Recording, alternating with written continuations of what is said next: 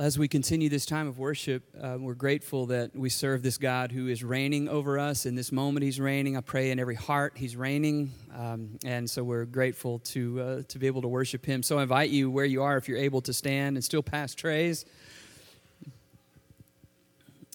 we'll, uh, we'll sing this song and we'll invite Josh to come share a word with us.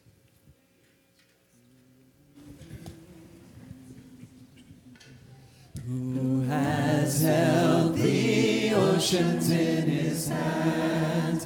Who has numbered every grain of sand? Kings and nations tremble at his voice.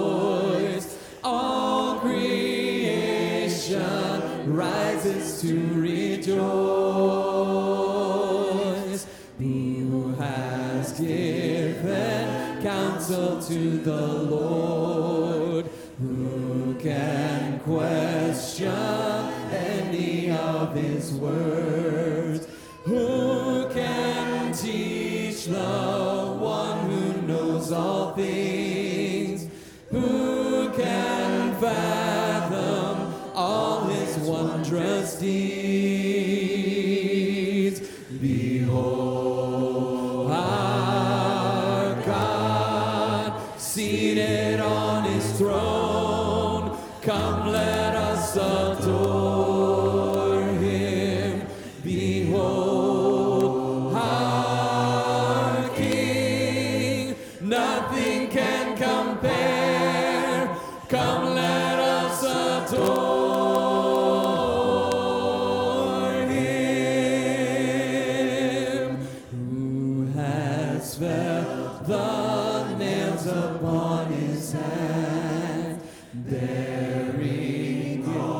The guilt of sinful man?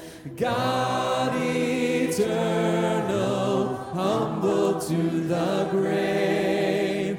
Jesus, Savior, risen now to reign.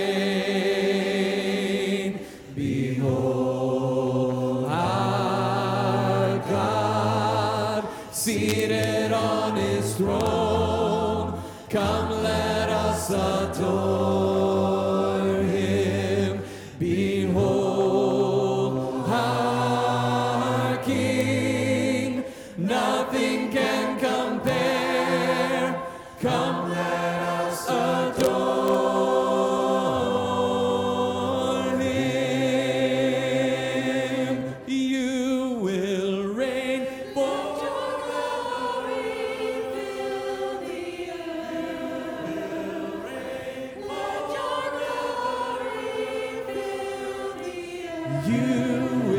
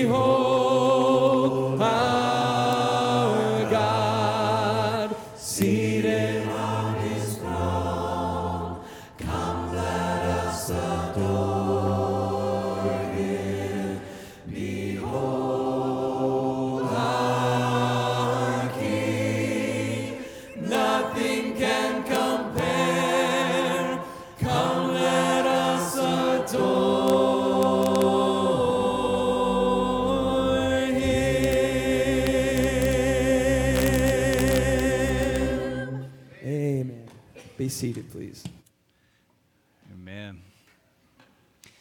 Often reflect on the Sunday morning when I was sitting in worship and just a couple of minutes before I knew I had to get up to preach, but I was suffering from allergies or a cold or something that day. So I, I ran back to get a drink from the water fountain. And when I did, a gentleman walked in, walked in a nice suit, but he looked confused. He had never been into a church, and he walked in and he said, I feel like I'm lost. I, but last night I had a dream that God told me it's time for me to wake up and get my life right, and I needed to be in a church. So I started calling churches in the phone book.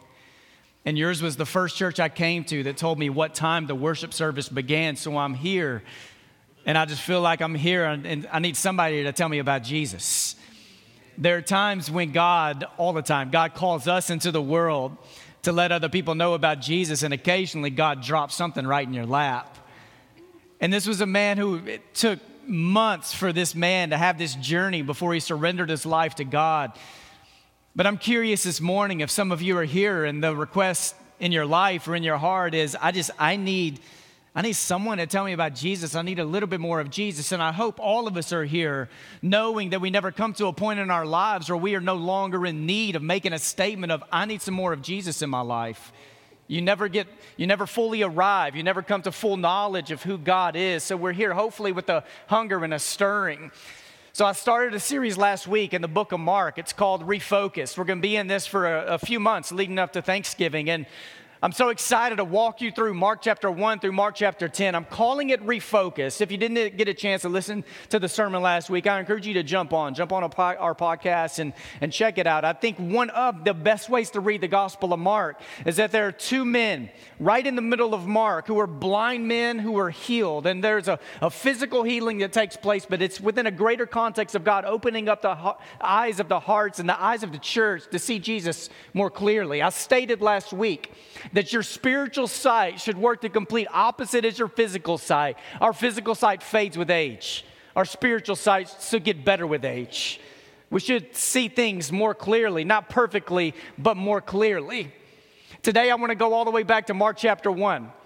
And Mark starts off and he's firing. And, and uh, there's one ex- experienced attorney who once said that uh, if your facts are good, if your facts are good, you hammer on your facts. And if your facts are weak, you hammer on the desk, all right?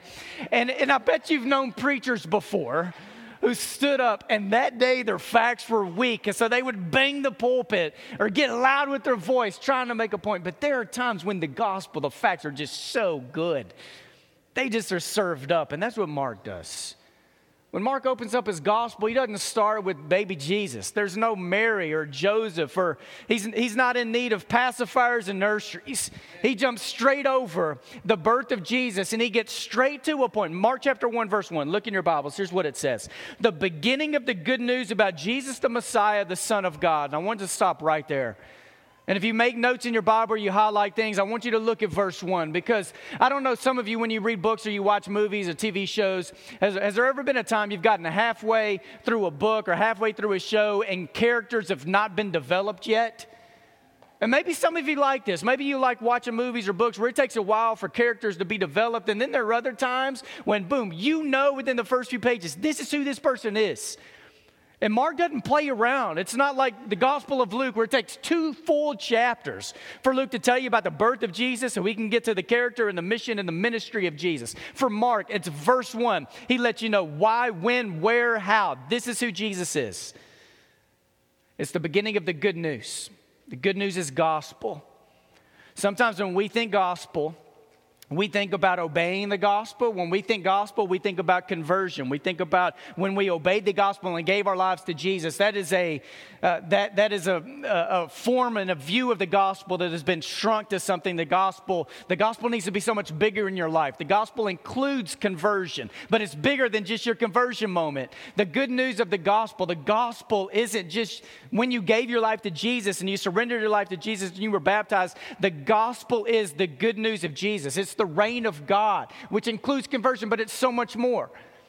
And this isn't just suggested advice or good advice. It's the good news of Jesus that is here to completely change the world. And it's the good news of Jesus, the Messiah, who the Jews have been waiting for, who the Jews prayed for every week that the Messiah would come. And not just that, it's the Son of God. And this was big because in Mark chapter 1, verse 1, most likely Mark has gotten his entire story of Jesus from Peter. Most likely, Mark is writing to churches in Rome in a time when churches were being persecuted, When if you decided to follow Jesus, it may mean your life, or you would probably know someone close to you who is following Jesus, who it may mean their life. Like follow, fellowship, discipleship meant something. Like that you may suffer for the name of Jesus. So he's writing to this church to encourage them. But here's the thing with the Son of God is that this wouldn't have been a brand new phrase that people would have heard. The Son of God is something when Jesus was born for 40 years, the Caesars, the emperors of Rome, had claimed this title as their own. And it wasn't just something they said in speeches. If you go to this next slide, here are coins that the Roman Empire would have had, coins that had the phrase Son of God on them.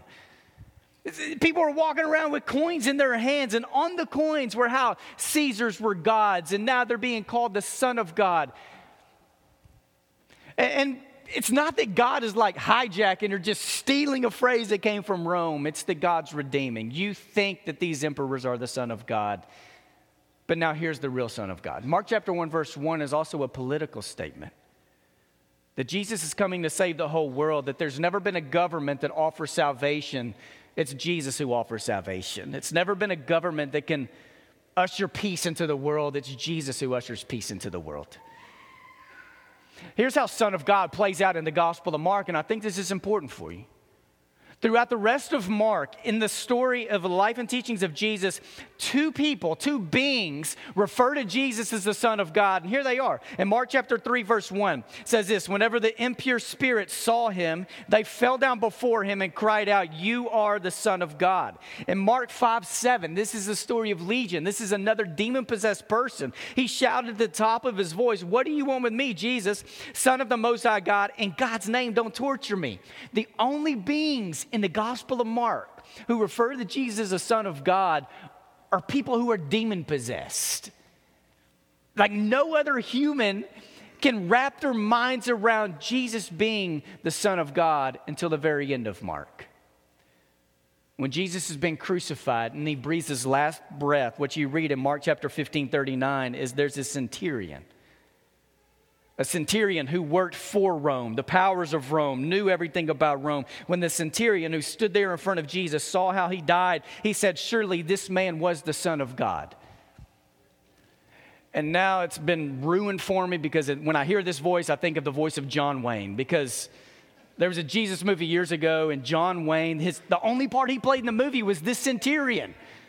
And he's dressed up as a centurion, and in the voice of John Wayne was, Surely this man is the Son of God. Here's what I want you to know in the Gospel of Mark, Jesus is revealed as the Son of God when Jesus is revealed as the suffering Messiah. And it's not until Jesus is revealed as the suffering Messiah that everyone is able to grasp how Jesus is the Son of God. You see, in the Gospel of Mark, the road to Jesus is the road of suffering. You can't get to resurrection if you don't also go through death. And what happens is you have a lot of Christians today who they want the death of Jesus and what the death of Jesus brings, but they don't want the life that comes in knowing Jesus. And there are many people who want resurrected life with Jesus, but they don't want to go through death and suffering to get there. So here's the gospel of the good news of Jesus the Messiah, the Son of God. And you would think with that, Jesus may be ready to step on center stage and like perform his ministry, but, but it's not time yet.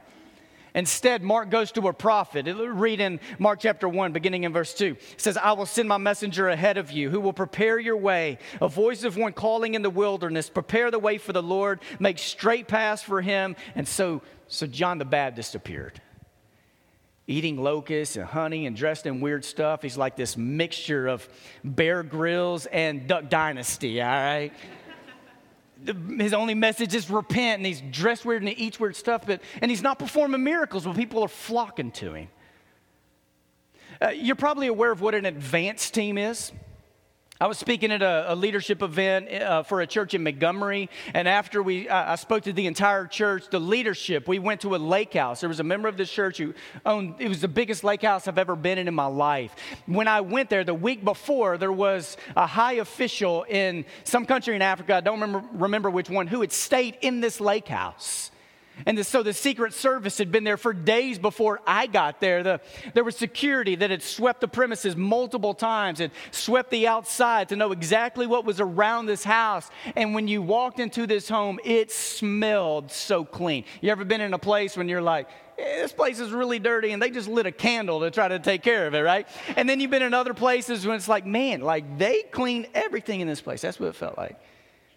There was an advance team that went in to prepare the way for someone who was great, who was coming. There have been times when I have spoken in places and I have needed someone to introduce me because people had no clue who I was. They needed to let the crowd know something that, hey, we have asked Josh to come for this reason, and here's who he is. But you know what's really awkward? There have been times where I've been at events or I've been part of putting them together when people have asked me to introduce bestsellers and people that uh, everyone else knows, like a John Ortberg or a Bob Goff, and I had to introduce them. Nobody cared about me introducing them. They just wanted to hear these people step up on stage. Like, why do we have to have John the Baptist? Why can't it just go straight to Jesus? Because Jesus could have stepped onto the scene, right? Performed a miracle, healed a disease, drove out a demon, begun to preach with authority, and boom, the crowds would have been there. Why was there a need for someone to like pave a way for Jesus? And John the Baptist did. And hundreds, if not thousands of people were baptized by John. Now, baptism in that time was something a lot of Jews would do on a regular, consistent basis. Going in and out of the temple, a lot of times they would be immersed in baptism. So, baptism was a purification, right? It was more than a shower, but it's something people would do to, to be cleansed before God. These people, this is something they did quite often, but now John the Baptist is preaching this message of repentance. Hundreds, if not thousands of people are surrendering their lives to God. They're responding to the message John gives. But let me ask you this question Is this still the way God does it? What I mean is like, is God still asking human beings to be faithful to God to help pave a way for the good news of Jesus to enter into someone's life? Like, is God still asking us, His church, to play a part in helping to open doors for the good news of Jesus and the reign of God to enter into the world? And if so, what does it mean for us to be faithful to that? I don't want to come to the end of times. I don't know how it's going to work out, or I don't want to come to the end of my life and have someone come up to me and say, Josh, I've known you for decades. Why did you never invite me into something greater? And I know kindness is a part of evangelism. And I know we're in desperate need of an overhaul of kindness in our context and in our country on every level. We're in need of people who value kindness, but kindness doesn't equal evangelism. At some point, kindness needs to lead to a greater invitation of entering into the reign of God and everything it means for somebody. John the Baptist prepares the way for Jesus. And you hear what the rest of this says, uh, and it says this. And so John the Baptist appeared in the wilderness preaching a baptism of repentance for the forgiveness of sins. And the whole Judean countryside and all the people of Jerusalem went out to him, confessing their sins. They were baptized by him in the Jordan River. John wore clothing made of camel's hair and a leather belt around his waist, and he ate locusts and wild honey. And this was his message After me comes the one more powerful than I, the straps of whose sandals I am not worthy to stoop down and untie. I, I baptize, you, baptize you with water, but he will baptize you with the Holy Spirit. I wonder at any point in John's ministry when hundreds or thousands of people are listening to his message and being baptized if an ego started to play a part in his mind. These people are following me. But if you read what John says here, John knew who John was in the story of God. And he's doing everything he can to point people to Jesus. Gregory the Great was this church leader who lived in the, uh, the turn of the seventh century, and he was reflecting on the story of John the Baptist. Now, he was writing this, it sounds like he's writing this to preachers, but I want you to hear this and interpret this for what it means for your life. Here's what he said Whoever preaches right faith and good works prepares nothing other than a road for the Lord to come into the hearers' hearts, so that this gracious power might penetrate and the light of truth illuminate them. Thus, may the preacher make straight paths for God while forming pure thoughts in the soul by the word of good preaching. what you know in the beginning of Mark. He's the, Jesus is the Messiah, the Son of God. John the Baptist is doing everything he can to point people to who Jesus is. But Jesus still doesn't go straight from that moment and enter into public ministry. There are two other events. It's an event of Jesus' baptism and the event, event of the temptation of Jesus. And Mark doesn't give many details to either one. It's like a tweet for the baptism and a tweet for the temptation story. While Matthew and Luke give a lot more detail about the baptism of Jesus and especially the temptation of Jesus, Mark just gives a few words to it. But both of these stories are so pivotal in laying the foundation for the public ministry of Jesus because they help you know the identity of Jesus, the character and nature and the mission of Jesus. Here's the, the baptism in Mark chapter 1, verse 9 through 11, the baptism of Jesus goes like this At that time, Jesus came from Nazareth in Galilee and was baptized by John in the Jordan.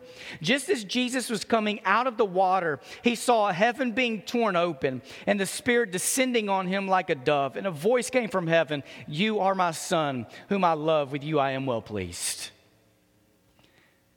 I heard a story a few weeks ago of there's this person in the Marines and there was one day in boot camp that they were commanded to go out to a rifle range in the rain. It was pouring down rain, and they had to go out to a rifle range. And they were there what felt like for hours with the rain pouring, laying down in the mud, shooting at targets, and then having to reach behind so someone else could hand them shells to put back in the gun. And there's this one Marine, and he was furious. He hated to be out there. He would reach behind, just grab the shell from a person and shove it in the gun and take a shot and just kept doing it what felt like for hours.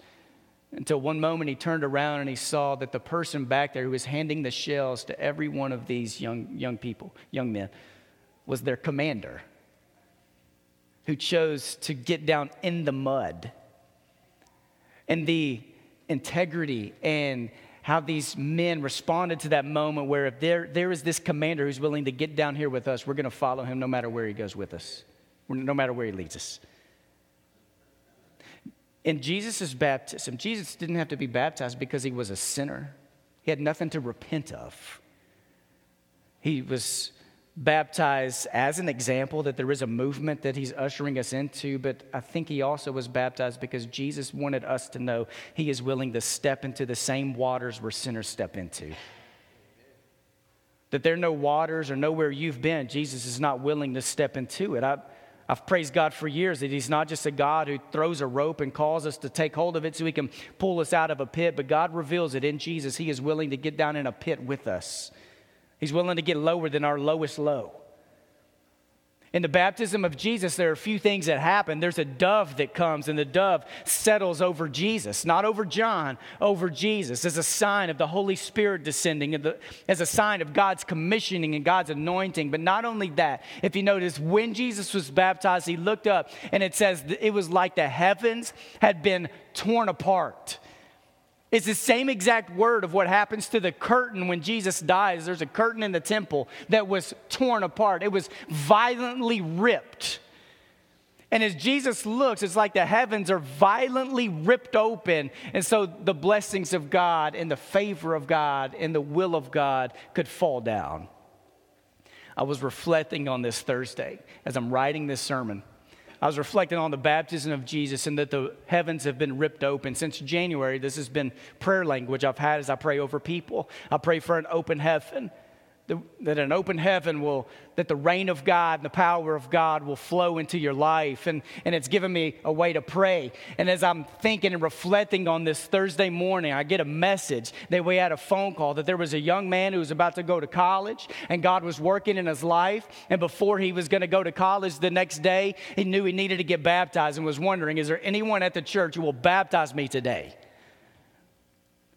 So this guy came in, and when he came in, it was Fanny Shannon's great grandson. Some of you here know who Fanny Shannon is. 97 years old, still living, still speaking truth. And here's her great grandson who walks into the church with his mom. And I was able to get into the waters of baptism with him. And I had this language of Mark chapter 1 on my mind. And I explained to him that when Jesus was baptized, the heavens were open, they were ripped open, and the blessings of God and anointing of God fell down. And I believe this is happening to you right now in the waters. Is that heaven is open. And not only does God speak words of anointing over you in this moment, but God speaks the same thing he speaks over Jesus. This is my child in him I am well pleased. And now, in that moment, I spoke to this man. It is your responsibility to respond to this moment in a way that you're going to be faithful to God for the rest of your life. For Jesus, this is, that baptism was a place of identity where people were able to experience this, and the dove settled over Jesus, not over someone else. The voice of God came to Jesus. This is Him. This is my Son. This is the way. You listen to him. With him, I am well pleased. Baptism is a place of identity for us. I heard a story recently of an author who went to Cambodia. When he got to Cambodia, he was visiting a lot of different clinics, and he went into one clinic where there were a lot of children running around, probably like children run around at this church. They were just crazy, running everywhere. And he walked up to this doctor, and this doctor was there, and there was a small little girl who ran up and just grabbed her leg. And the author looked at the doctor and said, What's her name? And the doctor said, I don't know. We don't know. He said, What happens is these kids just come to us and we don't know where they're from. So he said, What happens is they, they come here and they are unnamed and they are unclaimed. We have nowhere to send them. We have nowhere to send them back to. They have no family. They are just here. And now they were trying to call upon the church to have a part in what it means to take in people in the world who have no name, they are not claimed, they have nowhere to go. And it's the church's responsibility, if you read the Bible, to help give knowing and identity to people who need it. And it's the role of God in conversion to speak truth and identity over us who need it, to speak, speak blessing and anointing over us who need it.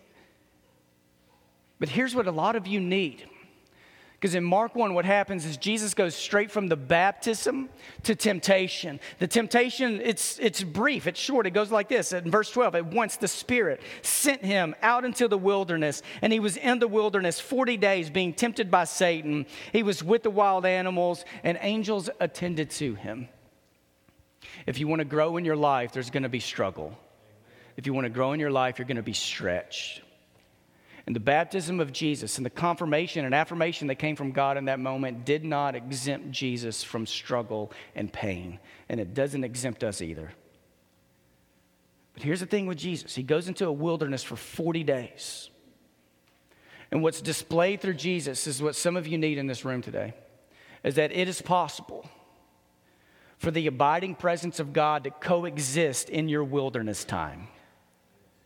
That your wilderness time does not mean an absence of the presence of God in your life, they often go together. You've done wilderness time before, right? Times when you feel alone, you feel abandoned, you're in a wilderness, you don't know your way out. Jesus was there for 40 days. And here's the thing God made it possible, He made a way for Jesus to be tended to. and as He was being tended to, God did not satisfy every need in Jesus' life. At what point, if Jesus was there 40 days and he was fasting, he did not eat anything, which day do you think Jesus got hungry? I don't think the answer was day 24. Some of you ate breakfast, and right now you're like, Josh, can you wrap this up? Because I'm a little hungry. Haven't eaten in two hours. All right. Day one, Jesus was hungry, he was thirsty. God didn't provide his immediate needs, but God made a way for him to be tended to. In your wilderness time, Jesus has been there too. In your wilderness. You may be in a place where those bills have stacked up and you still don't know how they're going to get paid. You have lost a loved one and you don't know if the grief will ever feel like there is relief in your life. There's a relationship and you don't know if it will ever be repaired. You may feel right now in a place where you are abandoned or lonely. You're in depression. You don't know how to get out. And, and we're looking, there's a God who provides a way for us to be tended to in the wilderness. And through John the Baptist preparing the way, the baptism of Jesus is what of what his identity is, and the temptation of Jesus as he endures a tough struggle and finds his way out. Now it's time for a public ministry of Jesus. And here's what Jesus says in verse 14 and 15. After John was put in prison, Jesus went into Galilee, proclaiming the good news of God. The time has come, he said. The kingdom of God has come near. Repent and believe the good news. The time has come. The kingdom of heaven is near. Repent and believe in the good news. The first two, the time has come and the kingdom of heaven is near. There is nothing you can do to stop it, it just comes. God determines when the time is, and God determines when the kingdom comes and when it is near. There's nothing you can do to stop it. The other two, repenting and believing, is the call of humanity to respond to the good news. You repent and you believe. And sometimes we grow up in churches, or our theology is, well, we repented and we believed when we confessed Jesus as Lord and when we were baptized into Christ. But this needs to be an ongoing action for the people of God. So let me ask you today when's the last time you repented of anything in your life? Repentance isn't coming to God and acknowledging sin, knowing you're going to stay in the sin. You just want to make sure God will continue to love you and forgive you in the sin. Repentance is God, I have identified something in my life that is not in alignment with who you are, and I've got to say no to it, and I need to turn to you, and I need your strength to help me get through this. Let me ask you this when's the last time you've asked God to reveal something in your life that you may need to repent of for the sake of transformation and righteousness?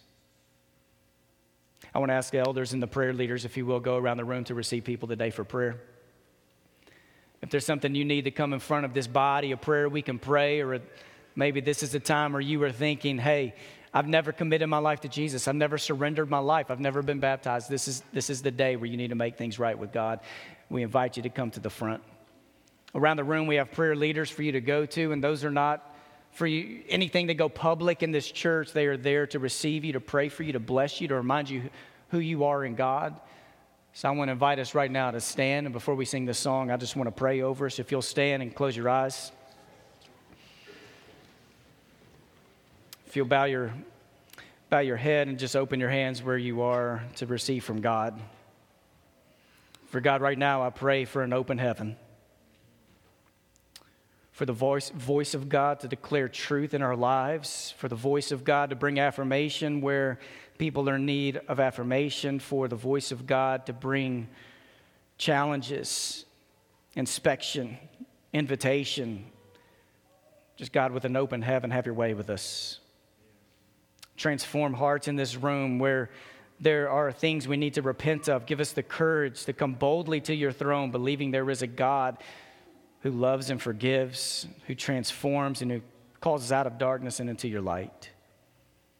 For those in this room who find themselves in wilderness, in a wilderness, it may be a wilderness they've been in for days, weeks, months, maybe years. Open their eyes to see how you were near, how you were with them. Overwhelm them with your abiding presence. God, less of us and more of you today. In the name of Jesus, amen. Let's sing.